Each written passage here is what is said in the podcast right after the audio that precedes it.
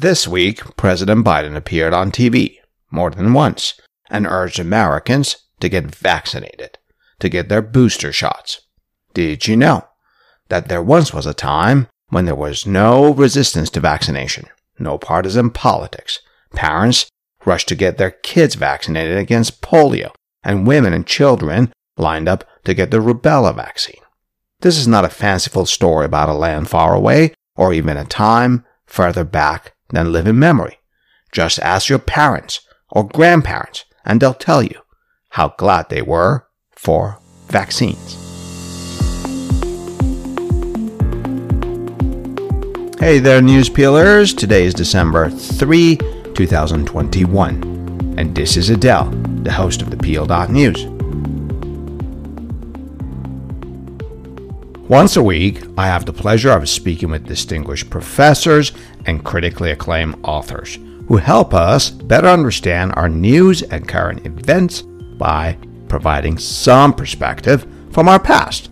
We call this peeling the history behind news. Sometimes we find humor in what they share, sometimes it's a shocker, and sometimes they reveal a past that's offensive. Regardless of what they share, we're always the better for learning from our intellectual and engaging conversations with them. So the Peel Dot News is not for everyone. If you want headline news, well, you know where to get that. But if you want to explore how we got here, if you want to journey into what happened before these developments showed up as news on our TV and device screens, then grab a cup of coffee or your favorite drink and let's get into it.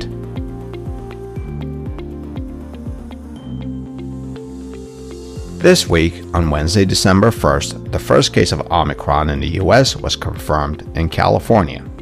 The California patient had recently traveled from South Africa, where the Omicron variant COVID 19 was first identified by scientists.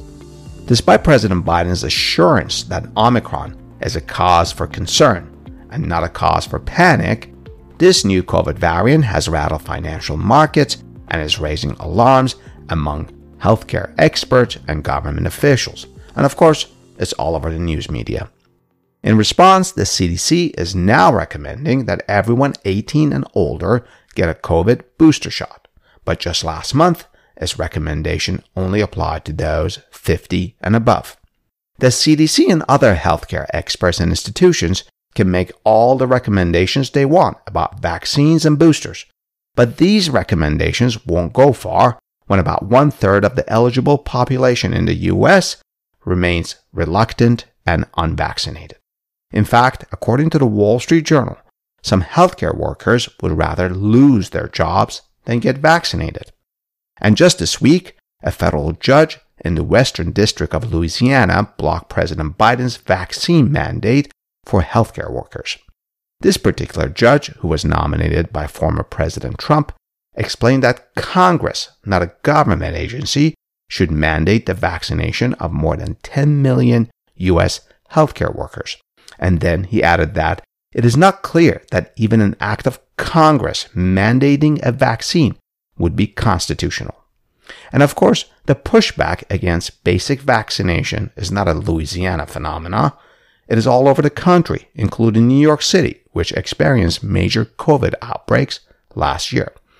Other countries, such as Austria and the French Caribbean territory of Guadeloupe, are also confronted with protests against vaccine mandates and lockdowns. We hear about anti vaxxers and vaccine hesitancy in our news almost every day now. What we don't hear much about is what would the world look like without vaccines? What would people living in the 1950s or the 1960s say about vaccines? What would President Franklin Roosevelt say about vaccines? In his case, the polio vaccine. To better understand the history of vaccines, such as measles and the polio vaccines, and the medical ethics that evolved along with vaccine developments, we spoke with Dr. Meredith Wadman. She's a staff reporter at the journal Science and has written for Nature, Fortune, the New York Times, and the Wall Street Journal. As a medical student, Dr. Wadman staffed public health clinics in rural Ghana, worked on the pediatric ward in an overwhelmed, underfunded hospital for blacks in apartheid era South Africa and traveled in longboats to work in public health clinics in the jungles of Borneo. Dr. Wadman is the author of The Vaccine Race Science, Politics, and the Human Costs of Defeating Disease. It is a fascinating and award winning book, which she talks about in this episode, as well as a lot more about the history of vaccines. A link to her homepage is provided in the detailed caption of this episode. So stay with me as Dr. Wadman and I peel the history behind this news. This podcast is available on all your favorite podcast platforms, including Spotify, Google, and Apple. And if you're listening to us on Apple, please write us a review. And don't keep it to yourself. Tell a friend about the Peel.news podcast.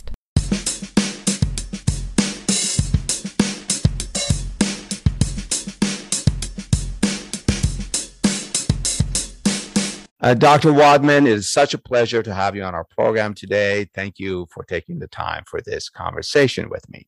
I want us to start by talking about your book because it's so timely now. The title of the book is The Vaccine Race Science, Politics, and the Human Costs of Defeating Disease. Obviously, the title gives a hint of this book's focus. Would you please share with our audience, though, in your own words, what's in the book? What is this book about? Well, the book's about a vaccine race in a very different era, almost 60 years ago, when there was a big epidemic of rubella that was global and that landed on this country's shores in 1964. Rubella is also known as German measles. It's a less serious form of measles than the classical measles. So you might get a fever, you might feel a bit under the weather, kids might stay home from school a day or two, but it's nothing that's going to shut you down and and be serious. However, if a pregnant woman, especially one early in her pregnancy, becomes infected with rubella, it's devastating on the fetus. And so, in this era, in the early 1960s, when there was no rubella vaccine, uh, tens of thousands of American infants were born blind, deaf, uh, intellectually disabled, with heart defects, uh, or combinations of these problems. And it was wow. a terrifying time to be a, a childbearing age woman or one trying to start a family in this country because it spread like wildfire. Um, not not as badly as classical measles, but it did spread readily, and there was no defending against it. I mean, public health authorities were advising women uh, stay away from young children. Well, you can imagine in an era of homemakers with lots of young kids around how practical that advice was. Yeah, yeah. And so this launched this, in that era, epic race to get a rubella vaccine and get it approved because these epidemics came around about every five or six years.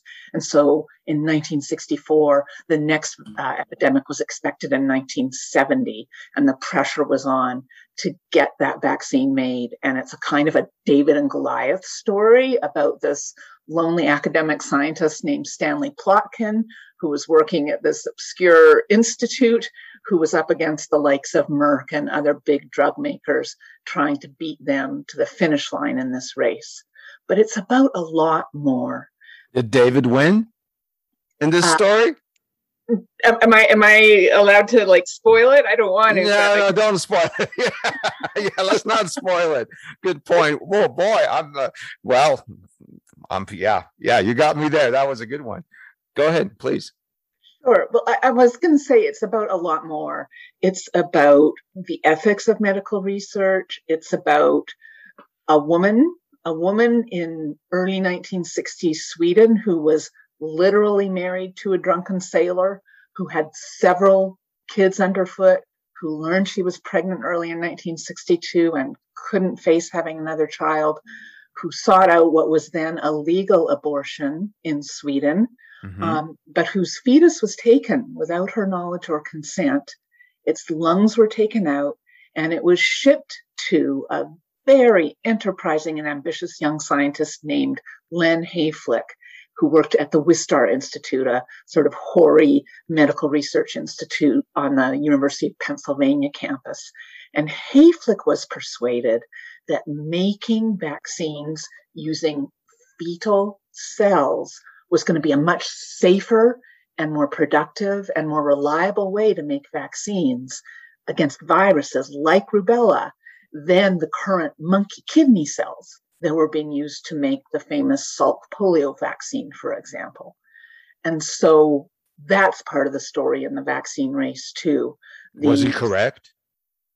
Uh, yes, he, he was correct. And believe it or not, the Merck rubella vaccine that is made to this day, uh, just outside Philadelphia, at Merck's big campus northwest of the city, uh, is made using cells from that same fetus aborted in Sweden in 1962. Wow.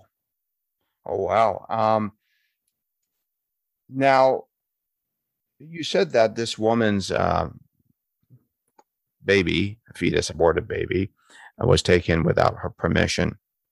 Was that sort of thing common those days? Oh, it was so common, Adel. That's it was, horrendous. It would, have, it would have been like startling to a very kind of entitled medical research complex uh, and the people who inhabited it to even think about asking her permission. Um, it was, you know, to their minds, leftover tissue that they had a perfectly good claim to. And, and this was an approach to ethics or lack thereof that was endorsed not just by, you know, a scientist who happened to be in Sweden dissecting these lungs for Len Hayflick, but by major medical journals, by government funders of research, uh, by major universities. It was just how things were done.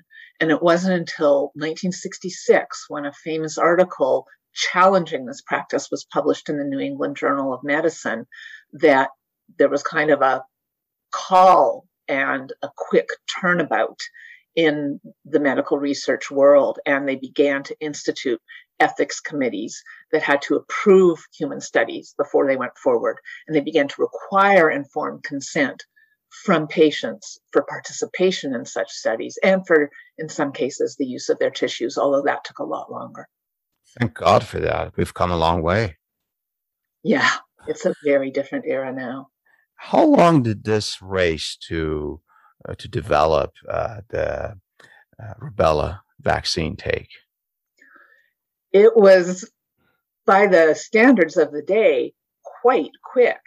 It was launched in 1964, and three vaccines were approved by the NIH in those days and not the FDA approved vaccines. So three vaccines were approved by the F, uh, by the NIH in 1969.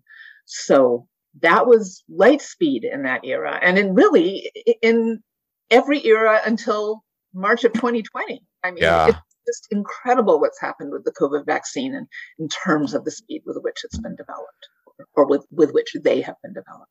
Speaking of March of 2020, I note that your book, published in February 2017, three years before the COVID vaccine debate began to dominate our news, um, what aspects of your book are applicable to our current circumstances? Oh, I think a lot. Um, you know, the politics of the rubella vaccine race was really consequential. The way there was politics involved in that. Oh, well, amazing, yes. um, you know, so Len Hayflick, this young up and coming scientist at the Wistar Institute, who fully believed in these fetal cells as a better way to make viral vaccines and who was proven right in the long term, um, he was looked on, his cells, I should say, were looked on with suspicion and resisted heavily by the NIH and by, in particular, the kind of vaccine czar for the country at that time, who helped was the gatekeeper of all US vaccine approvals, a guy named Rod Murray at NIH. And he just wasn't having it. He was not going to approve any vaccine developed in these human cells. And at the same time, Hayflick's colleague, Stanley Plotkin, another young up and coming Wistar Institute scientist, used Hayflick cells to go about developing a rubella vaccine. And that vaccine turned out to be superior to the company vaccines. But did it get approved in 1969? Oh, no, no, no, because it was made in Hayflick's human fetal cells and it was just not going to happen. Interesting. Um, so, yeah, a lot of politics, internal politics. And I'm wondering if these sort of uh, politics in NIH and, and in, in universities was it also reflected in the major news media coverage? Yes, it was. Yeah, the, the, the the big companies would get play. Um, Plotkin with the superior rubella vaccine would be ignored when he turned up at a conference or made a presentation. Um, bad news about vaccines would sometimes get buried in the back of the book, including the New York Times. So, yeah, th- that was a reality. Um, you alluded to some, but I'm wondering in your book, do you expose any cover ups or any controversies in that time? Oh, yeah. The book is a lot about um, the use of captive populations, I'll call them, often. Captive populations? Well, in other words, kids in orphanages, uh, prisoners, intellectually disabled kids that are you know kind of put away in these institutions in in those days for life. The the scientists would cruise in to these places and you know quote unquote borrow those kids for vaccine effectiveness experiments. Oh come on. These are wow yeah no this was common practice and in fact i feel so naive i'm not knowing this Oh, there's a huge history. You know, people are um, sometimes aware of the Tuskegee experiment. Yeah. 99 black men were left untreated for syphilis for years and years when there was effective treatment available. Just a horrible, horrible scandal. It's well known, at least in certain circles, but much else went on that was akin and on a par.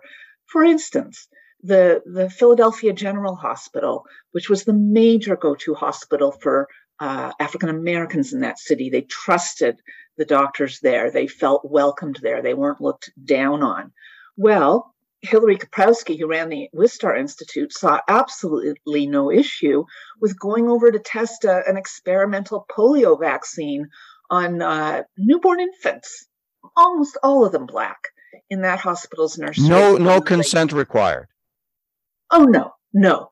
And oh, uh, you know, wow. the nurse who ran the nursery was not at all pleased. She had been instructed by her boss, who was part of the establishment, to let it happen.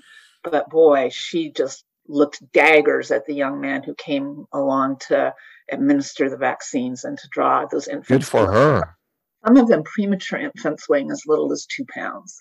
So, you know, these things are not known. But oh, I, what I wanted to, to finish with is that the, the MMR vaccine that's famous and that's given to all American infants and get and another dose is given to kids just before they enter school and is given the world over, by the way. Um, the R component is the rubella vaccine. And okay, I will spoil this. Stan Plotkin did ultimately triumph the David in the David and Goliath battle through intervention from colleagues who just banged on the door at Merck and said, This vaccine is better. Why don't you start making Plotkin's vaccine instead of the cruddy one you're making? And so, lo and behold, in 1979, it was approved, and it is the R and the MMR vaccine. But who was the first human being to receive the experimental Plotkin vaccine? It was uh, well th- there were several. They were a group of one and two year old orphans at a orphanage run by the archdiocese of philadelphia the catholic archdiocese with the so they're orphans again i assume no consent from anyone here? No just the archbishop who just thought it was quite fine. Oh boy. Um, Dr. Wadman, why don't we take a short break here and then talk about some of the remarkable personal experiences you've had during the early years of your medical training?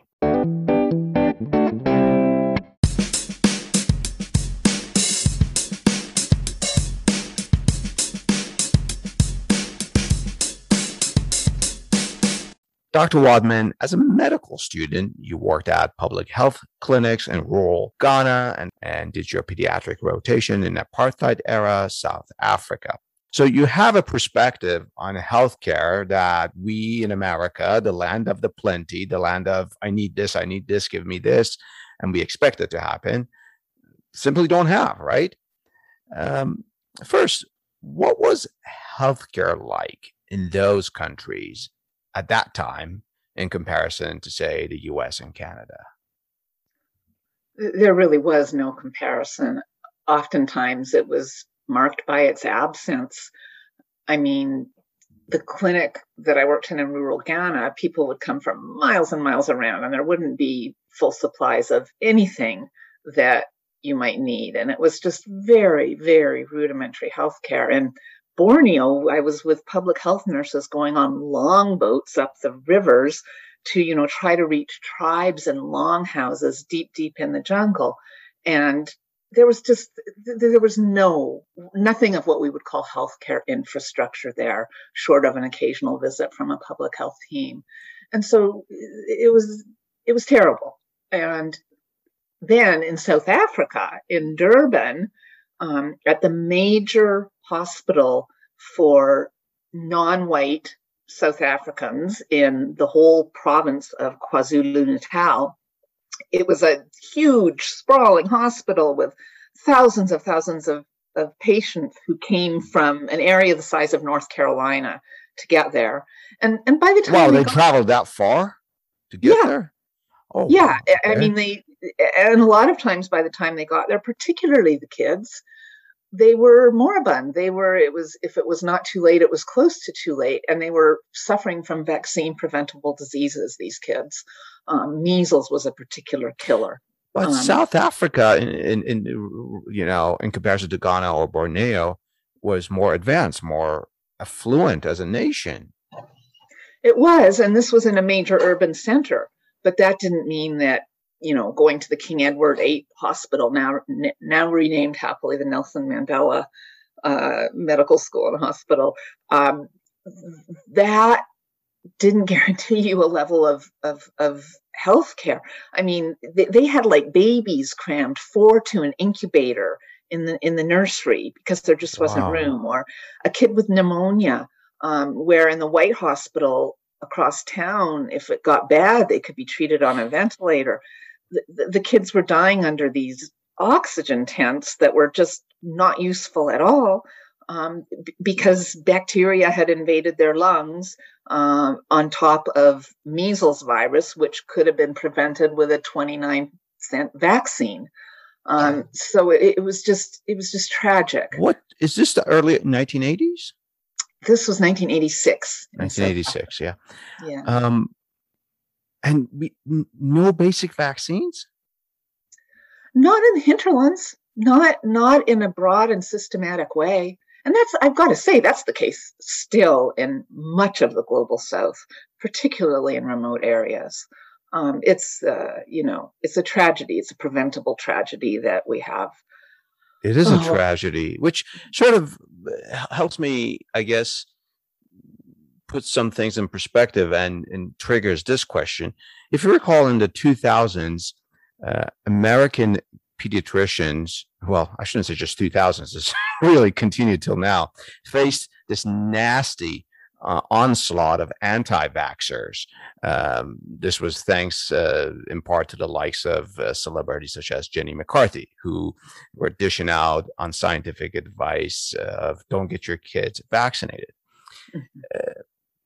Do you know if the countries you worked at as a medical student and you were doing your rotations and visiting engaged in the same sort of debates and conspiracy theories about pediatric vaccines? I do not think to the level that that now happens in all areas of the world, uh, promoted and really amplified excessively by social media. You know, this was a pre social media time. Yeah. Um, there was, to a degree, in some areas, distrust of white, always medical authorities. And that, in some places, came from really legitimate experiences, such as sort of medical colonialism, of, you know, people being used as, to put it really bluntly, guinea pigs and, say, large polio trials uh, in the Congo and, and, and so on. Um, Stan Plotkin, who was involved in one of those, talked about, you know, really nearly getting attacked by a mob there who believed that the vaccinations were going to make all their kids infertile. So, you know, and this was in the late 1950s. So, definitely that kind of distrust, sometimes or often justified of white authorities, has um, has been there, but not at the level it is now. And by the way, it's not helped by instances like the CIA when they're trying to track down bin Laden in Afghanistan, uh, rather in Pakistan, um, you know, using an agent posing as a vaccinator to try to oh, ascertain yeah. if he was indeed inside that Abbottabad compound. And, you know, since then, and to a degree, understandably, vaccinators uh, on campaigns to try to wipe out polio in Afghanistan and Pakistan have been attacked and sometimes killed. And, and one can see where that might come from.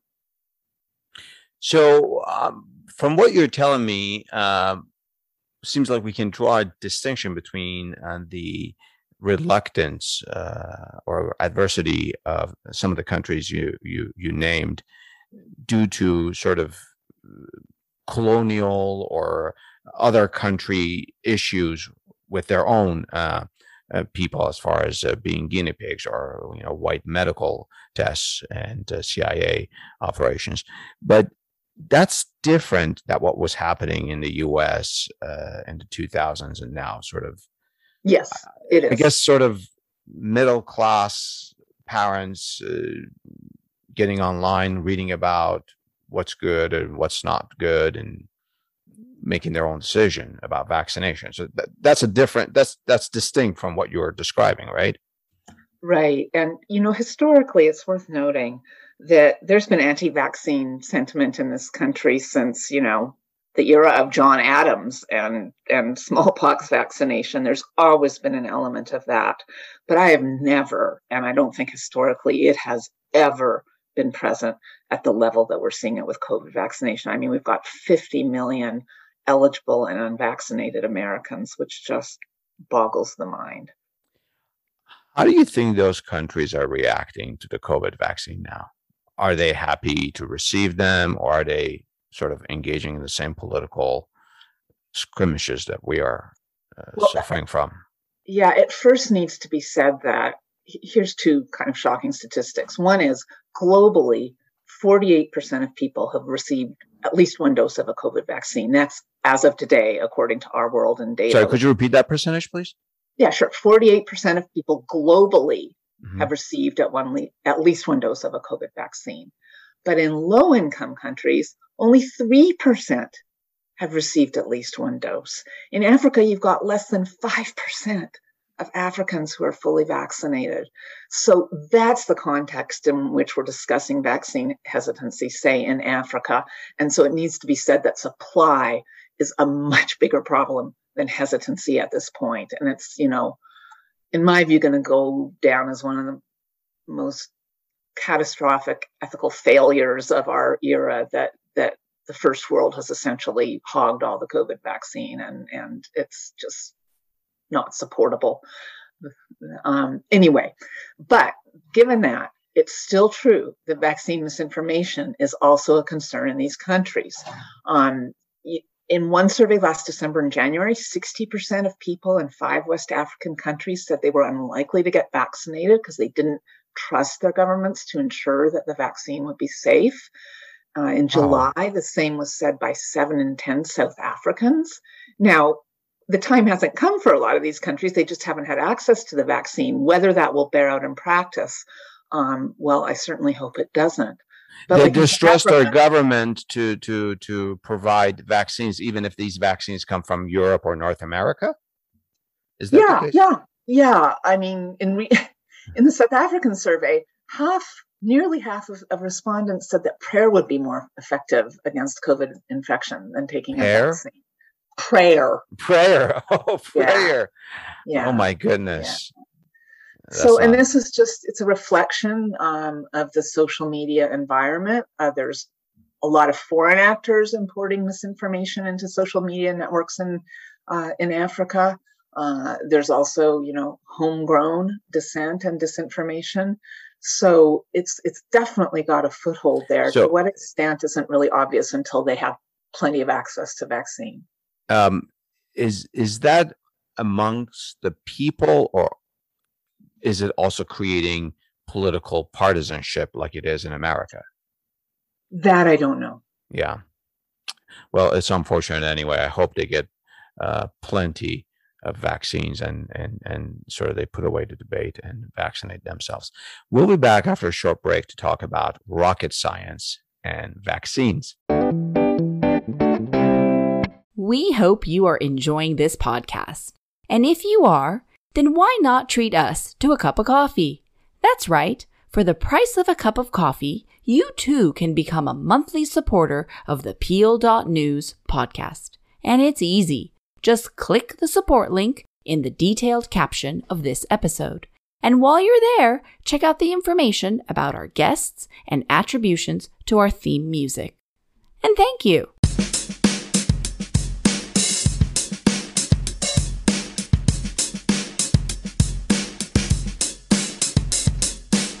Dr. Wadman, in the past, you've said that vaccine making isn't rocket science it's a lot harder than rocket science. Why do you think uh, making vaccines is so hard? Certainly harder than rocket science, right? Yes. Well, Adel, I've got to give credit where credit is due. That statement was actually made, and then I used it as an epigraph in one of the chapters of my book. It was actually made by vaccinologist Alan Schmaljohn of the University of Maryland in an NPR interview shortly after an Ebola vaccine that he had been working on was killed by the Department of Defense that they pulled its funding. Um, and, and what he said he was getting at that was that rocket science involves noble quantities. It involves math, chemistry, physics, which really have predictable, measurable reactions. You can know to a degree and expect to a degree that A will lead to B, will lead to C.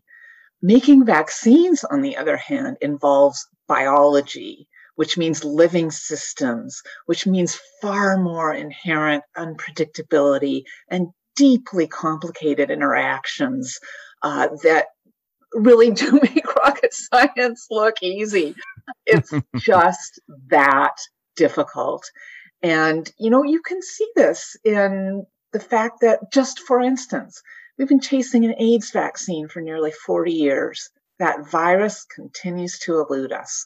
Um, you know, a, a new va- a malaria vaccine was a first, uh, was just uh, approved in sub-Saharan yeah. Africa. Yeah. But it's not great. It, it's it's not going to solve the problem. It's you know better than nothing. I think is a fair assessment. You mean its efficacy is limited? Is that why you say it's not great? Yeah, its its efficacy is not huge. Okay. It's going to save some kids' lives. There's no doubt of that but it, it's not like you know the Moderna and Pfizer vaccines when they mm-hmm. first came out with their efficacy against COVID in the 90s, 90 percent. Um, and you also should be aware that for every wonderful example we have of a vaccine that sped through the COVID process quickly, like Moderna, like uh, J and J, like Pfizer, there have been others that have struggled and that have fallen by the wayside. I mean, if you go to the World Health Organization table of vaccines being developed against COVID, it's hundreds and hundreds of, of items long.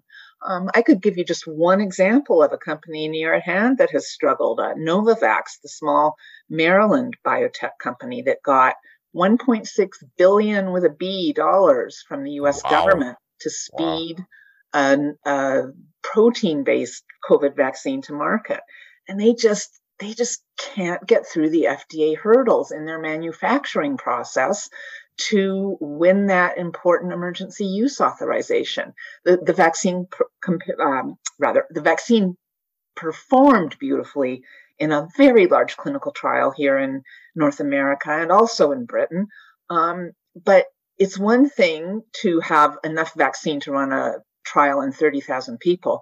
It's another to make millions and millions and billions, which is what Novavax has promised, of doses that are consistent, where you can go and open a vial and you're going to have substantially the same product that you have across batches um, here and no matter where else they're manufactured, and that is pure, that is up to the standards that FDA requires, which are high for being a safe thing to put in a human body.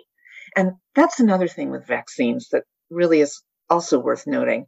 You, you asked at some point, or you may ask at some point about, you know, what about why is it harder than a heart valve or a diabetes medication?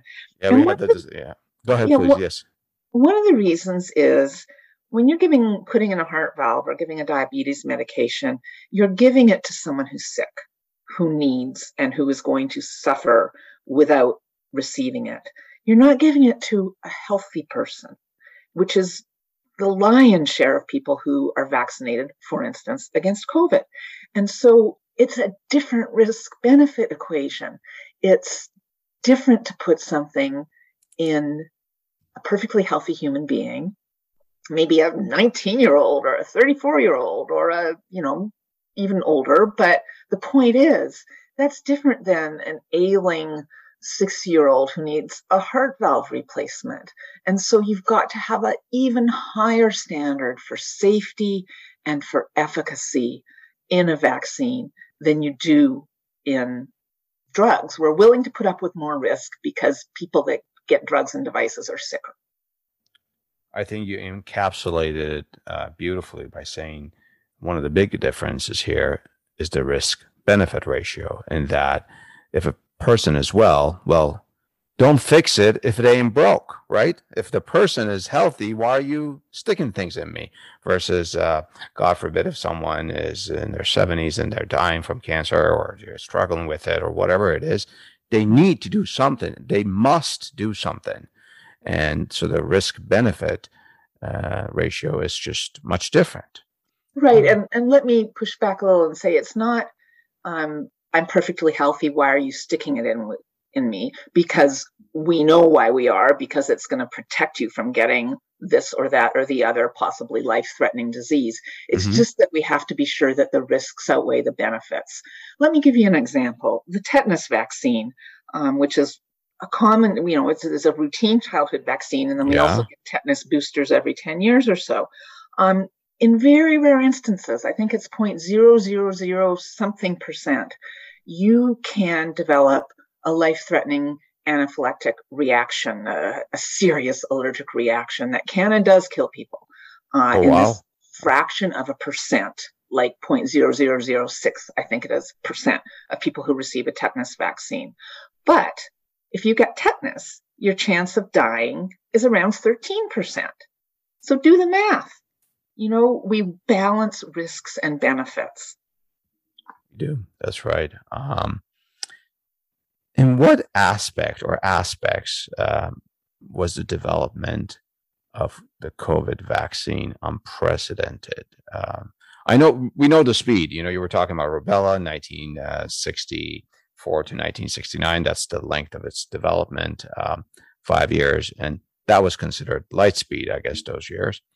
Um, so, what makes the development of the COVID vaccine unprecedented? Well, it was. I, sorry, let me say this. It's slightly inaccurate to say that it's unprecedented. We developed a swine flu vaccine very, very quickly in 2009, and I think that gets overlooked, but that's a quibble. Yes. no, that's actually an important point. I didn't know that. Yeah, yeah. But uh, that being as it may, um, these COVID vaccines were developed exceptionally quickly. Now, there's a bit of a, an illusion with the mRNA vaccines. It's not as if, you know, on February 28th or whatever day the first US uh, COVID case was diagnosed, um, you know, vaccine makers said, hmm, maybe we should use mRNA to develop a vaccine. I wonder if that would work. They had been working with mRNA to try. I mean, the, the history of the development of mRNA vaccine that predated the sort of very quick COVID development uh, of an mRNA vaccine goes back decades. It goes back to the 90s that people have been trying to deploy mRNA therapeutically and understand how to get it into the body without it being destroyed uh, before it can do any good. So, you know, it's it's a bit of an illusion to say, oh yeah, they just did this start to finish in eight months. No, there was a lot of work and people whose work before they were standing on the shoulders of. So, nonetheless, it really was remarkable speed. And, you know, there's a lot I disagree with Donald Trump on, but I think it was just the right thing to do to pump these billions of dollars to spread the risk into these vaccine makers to You're help referring to the Warp to do Speed this. program? yeah to help them to do it very very quickly that was the right thing to do Yeah. Um, how about the efficacy? Are you happy with that? yes i mean vaccines are keeping people out of hospitals and out of morgues yes there are breakthrough infections in some vaccinated individuals and just by the sheer numbers of people we've vaccinated that's going to happen it, it really depends what your endpoint is. If you expect vaccines to completely prevent infection, you are going to be disappointed. There, there are virtually That never happens. yeah, no, no. They they they can shut down infection very quickly. They can prevent the infection from taking off in your body, but by and large, they don't completely prevent infection. And so what we're trying to prevent is severe illness and death. And by that measure, they are succeeding, I would say, you know, beyond our wildest dreams with COVID. Wonderful. Um, on that point, how do you think the efficacy of the COVID vaccine compares to all the other vaccines out there? Is it on par? Is it higher?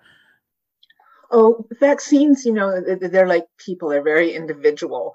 And so you do not have a super high efficacy rate with all vaccines. Uh, measles is very, very effective. It's at like 95%. It's kind of the, the star vaccine in that way, in terms of, The You know, measles. Hmm. yeah, which is why we don't see measles unless people refuse to get vaccinated because it's so, so effective and its immunity lasts lifelong. Whereas it's clearly not the case with, with the COVID 19 vaccines, and we're going to need some boosters in all likelihood. Um, but other vaccines are less effective, down in the 80% range, some of them. I mean, the flu vaccine can fall as low as 50%, 40% efficacy, depending on the year. And so, no, the, the COVID vaccines are extremely effective, particularly the mRNA vaccine. What's their what's their efficacy rate? Um, when against the vanilla kind of Wuhan Mhm. strain of the COVID 19 virus, they were at, I think, 94 and 95% Oh, wow. respectively, Moderna and Pfizer, or maybe the other way around, uh, Pfizer and Moderna, Yeah, but yeah, yeah. mid 90s, very high, very That's high. That's impressive. Now that's eroded in in the face of vari- of some of the variants, but it's still I think upper 80s for some. The J and J vaccine less so. I think it was down in the high 60s. So you know, and some of the other vaccines in use in other countries are are also less effective. But um, we've just been extraordinarily fortunate to, to have We have access been. to these really outstanding vaccines. We have been. Why don't we take a short break here? Stay with me and Dr. Wadman as we get into the perspective.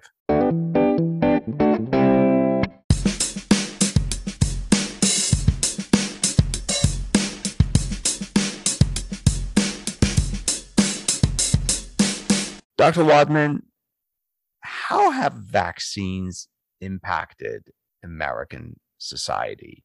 Yes, yes, they've saved lives. But beyond that, is it, I guess, is it fair to say that vaccines have given us certain freedom from fear?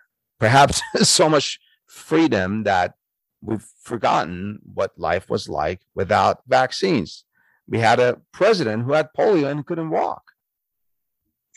Yeah, I think you really have to go to people who are now at least in their 60s or their 70s or their 80s to ask what it was like, you know, to have living memory of what it was like, because it was really a fearful time, and particularly around polio. You know, parents were like terrified to send their kids to the swimming pool in the summer because it's a virus you get, you know, from by ingesting the virus, which, you know, what happens in public pools in summer.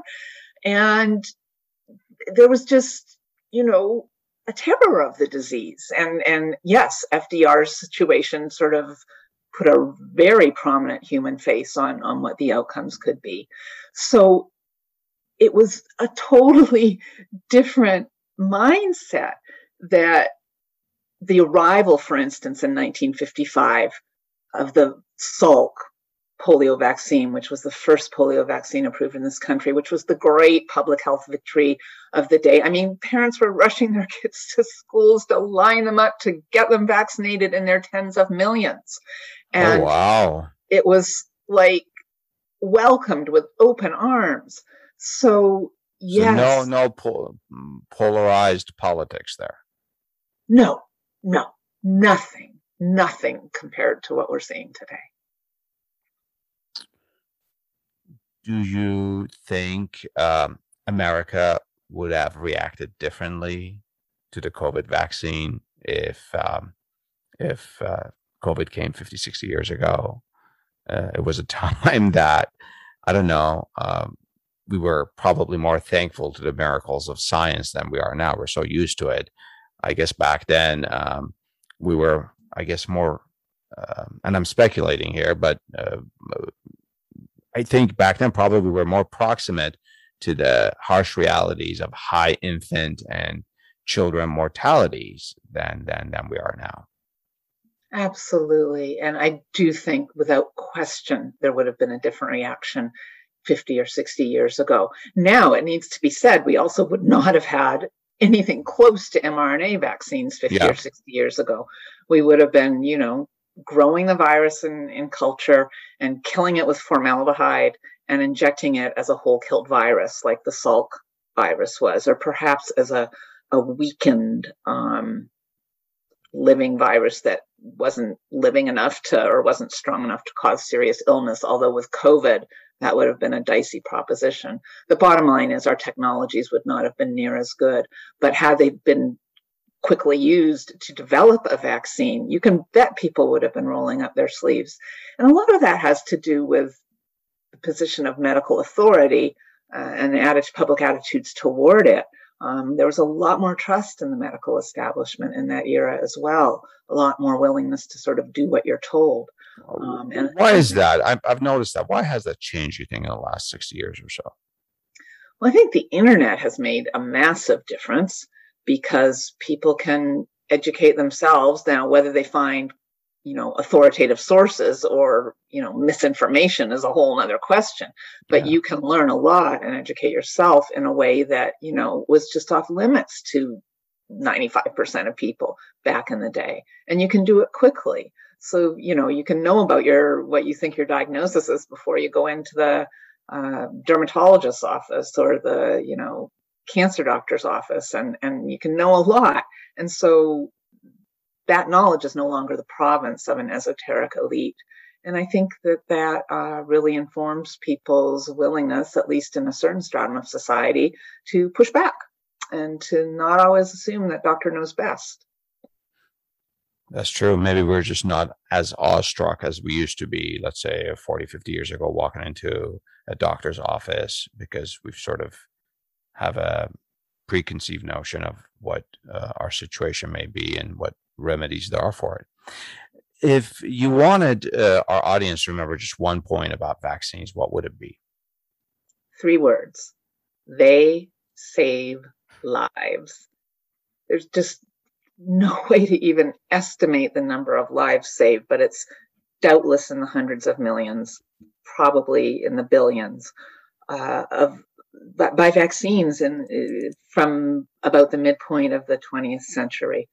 Um, arguably the most important advance in terms of life saving, possibly with the exception of, of clean water, uh, th- that there has been uh, in in you know recent memory, and so I just would plead with people who are hesitant or resistant about getting a COVID 19 vaccine to talk to their doctors who we've just said they may not trust, to talk to someone they do trust, their pastor, their rabbi, their go to person who they trust, and, and try to get a different view or at least listen to a different view on the safety and the and the importance of getting vaccinated, not just for themselves, but for their neighbors and their family and the people around them. Um, maybe you answered this question earlier in our podcast. I I'm, i want to ask it again if that's the case. Was there any uh, resistance from the public to the rubella vaccine? No, no. I mean, women were lining up. The and and kids. I mean, actually, it was first authorized for kids. I I misspoke there, but you know, there was a, a really memorable cover of Life magazine in June 1965, you know, as these tens of thousands of damaged babies were being born, you know, showing a woman with a tourniquet around her arm, holding her arm out to have blood drawn to discover if she actually has been infected with rubella while pregnant. And that just captures it for me is that there was a total fear and demand for a vaccine that would allow women of childbearing age to live their lives with a peace of mind saying my, my infant is not going to be damaged because the rubella virus infected me during my pregnancy and I didn't even know it. Dr. Wadman, thank you so much for educating me and our listeners. You're welcome back to the Peel.News anytime. And to our listeners, if you know of any history that could provide more perspective from the past on this subject, Please share it with us and tell us what's your perspective.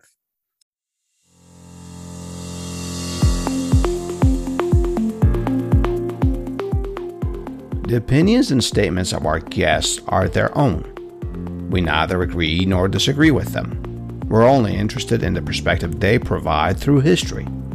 At the Peel.News, we're honored that our guests share their expertise with us, most of which are based on years of scholarship and research and we provide links to their projects and publications for your benefit to review them if you wish. Otherwise, we're not affiliated with our guests. We just think they teach us pretty cool history, the history behind our news. Also, unless we explicitly inform you, we're not affiliated with any institutions, including Amazon, for which book links are shared here from time to time for your convenience.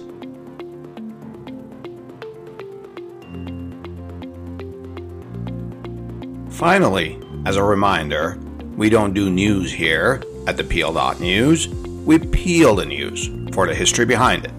And our mission is not to provide a complete account and analysis of the past, rather, is to highlight some issues and incidents in our history that may poke and prod your discerning minds into seeking some perspective for our current events. And if you disagree with our take on history, well, then it means we've succeeded in getting you to think about the history behind news. And of course, share your thoughts with me by leaving comments about this episode on our Instagram page at the Peel.News. I love to hear from you. I love to learn from you. Until next time, this is Adel with Appeal.News.